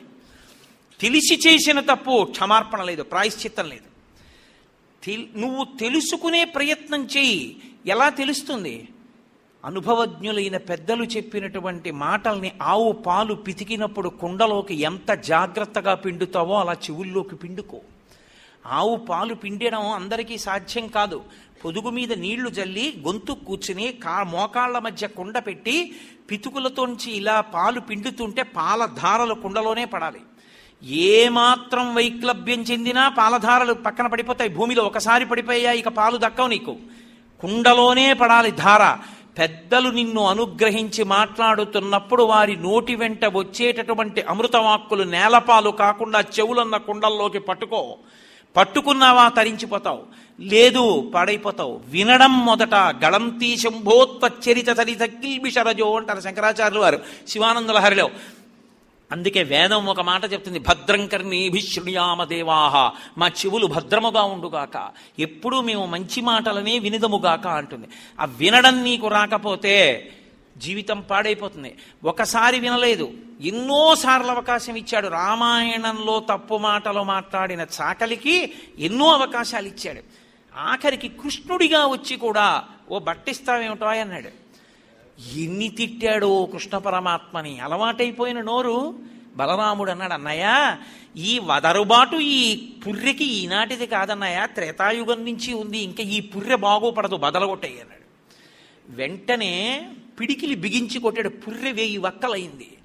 కాబట్టి సంస్కారము నీ అంతట నీకు అబ్బడం అనేటటువంటిది మంచిదే. అథవా పెద్దల మాటలు ఎప్పుడూ వింటూ ఉండాలి. పెద్దల మాటలు శిరోధార్యముగా నువ్వు స్వీకరిస్తే తల్లి తండ్రి గురువు అనుభవజ్ఞులు సమాజమునందు పెద్దలు ఇటువంటి వారి మాట వినుట. అలాగే పెద్దలైన వారు ఎప్పుడూ నీ దగ్గర ఉండడం సాధ్యపడుతుందా? ఎప్పుడూ నువ్వు వాళ్ళ దగ్గరికి వెళ్ళి కూర్చుని వినడం సాధ్యపడుతుందా? అవదని నువ్వు అనుకోకూడదు. అవుతుంది. ఎందుకు అవుతుందో తెలుసా? నేను చంద్రశేఖరేంద్ర సరస్వతి మహాస్వామి వారి అనుగ్రహ భాషణం చదువుతుంటే పరమాచార్య స్వామి వారు నా దగ్గర కూర్చుని మాట్లాడుతున్నట్టే. స్వామి నాతో మాట్లాడుతున్నట్టు. స్వామి నాతో మాట్లాడుతుంటే నేను కాఫీ తాగుతూ ఆయన ఆయన చెప్పింది వింటానా? అందుకే మహాత్ముల చెప్పి మాట్లాడిన పుస్తకాలు చదువుతుంటే నువ్వు అంత శ్రద్ధతోటి చదవాలి. వారు నాతో మాట్లాడుతున్నారని చదవాలి. నువ్వు ఒక పరమాచార్య ప్రసంగాలు చదువు. ఒక భారతీ తీర్థస్వామి వారి ప్రసంగాలు చదువు. శృంగగిరి పీఠాధిపత్యం వహించినటువంటి మహాపురుషుల యొక్క వాక్కులు చదువు. వివేకానందుడి మాటలు చదువు. రామకృష్ణ పరమహంస మాటలు చదువు. ఏపీజే అబ్దుల్ కలాం గారి మాటలు చదువు. ఒక్క మాట అటువంటి మహితాత్ములు మాట్లాడితే ఎంత వృద్ధిలోకి వస్తుందో నేను ఈ మాట అన్నప్పుడు నేను ఒక్క మాట జ్ఞాపకానికి వస్తోంది. దాంతో పూర్తి చేస్తాను. అసలు అబ్దుల్ కలాం గారు తయారైంది దేనికో తెలుసా? మాటలోంచే తయారయ్యారు. వారే మహానుభావుడు పుస్తకం రాసుకున్నారు ఇండామిటబుల్ స్పిరిట్ అని. ఒకనొకప్పుడు వారు నాకు బహుకర బహుకరణగా పంపించారు ఆ పుస్తకాన్ని. ఇండామిటబుల్ స్పిరిట్ అని అందులో రాసుకున్నారు. చిన్నతనంలో ఆయన చదువుకునే రోజుల్లో ఆయనకి శివసుబ్రహ్మణ్య అయ్యర్ అని చెప్పి ఒక మాస్టర్ ఉండేవారు. తెల్లవారుజామున ఐదు గంటలకి స్నానం చేసి వెళ్ళి కూర్చునే పది మందికే ఆయన లెక్కలు నేర్పేవారు. స్కూల్లో పాఠం చెప్పేవారు. ఆయన పాఠం చెప్తూ చెప్తూ పక్షి ఎలా ఎగురుతుందో బ్లాక్ బోర్డు మీద బొమ్మలు వేశారు. ఎలా కూర్చుంటుంది? ఎగిరేటప్పుడు ముందు రెక్కలు ఎలా ఎత్తుతుంది? శరీరంతో బలాన్ అంతటితోటి శరీరాన్ని పైకెత్తి రెక్కలు అల్లారుస్తూ శరీరాన్ని ఎలా తిప్పుతుంది? తోకతో అది ఎలా దిశని మార్చుకుంటుందో చెప్పారు. అన్నీ చెప్పి ఆయన పిల్లల వంక తిరిగి మీకు అర్థమైందా? ఆ పక్షి ఎలా ఎగురుతుందో అని అడిగారు. అబ్దుల్ కలాం గారు లేచి నిలబడి అయా మీరు చెప్పడంలో ఏమీ దోషం లేదు. మేమే అందుకోలేకపోయాం. నాకు అర్థం కాలేదని చెప్పారు. షహబాష్ అది టీచర్ అంటే. ఆయన రాసుకున్నారు అక్కడ సర్వేపల్లి రాధాకృష్ణన్ గురించి. నాకు ఇద్దరు తల్లులు అని రాసుకున్నారు. వాళ్ళ అమ్మగారి గురించి ఎంఎస్ సుబ్బలక్ష్మి గారి గురించి రాశారు. రాస్తూ ఆయన రాసుకున్నారు అక్కడ. టీచర్ అన్నవాడు ఎలా ఉండాలో సర్వేపల్లి రాధాకృష్ణన్ కొటేషన్స్ అవి అన్నీ రాస్తూ అంబేద్కర్ గురించి కూడా రాస్తూ ఆయన ఒక మాట చెప్పారు అందులో. ఆనాడు మా మాస్టర్ చిన్నబుచ్చుకోలేదు చాలా నిజాయితీగా చెప్పావు అర్థం కాలేదని. ఇంకెవరికి అర్థం కాలేదన్నారు. అది చెప్పడానికి సిగ్గుపడిన పిల్లలందరూ లేచప్పుడు చెప్పారు మాకు ఎవరికి అర్థం కాలేదన్నారు. ఆయన ఏం మొహమాట పడలేదు. కాసేపు కుర్చీలో కూర్చుని కళ్ళు మూసుకుని ఆలోచించి లేచి ఇవాళ మీరు సాయంకాలం ఐదు గంటలకు అందరూ సముద్రపు టొడ్డుకి రండి నేను వస్తున్నానన్నారు. రామేశ్వరంలో కథ చదువుకున్నారు. అందుకని అందరూ సముద్రపు టొడ్డుకి వెళ్ళారు. ఐదు గంటలకి పక్షులు గుంపులు గుంపులుగా సముద్రపు కొంగలు దిగాయి.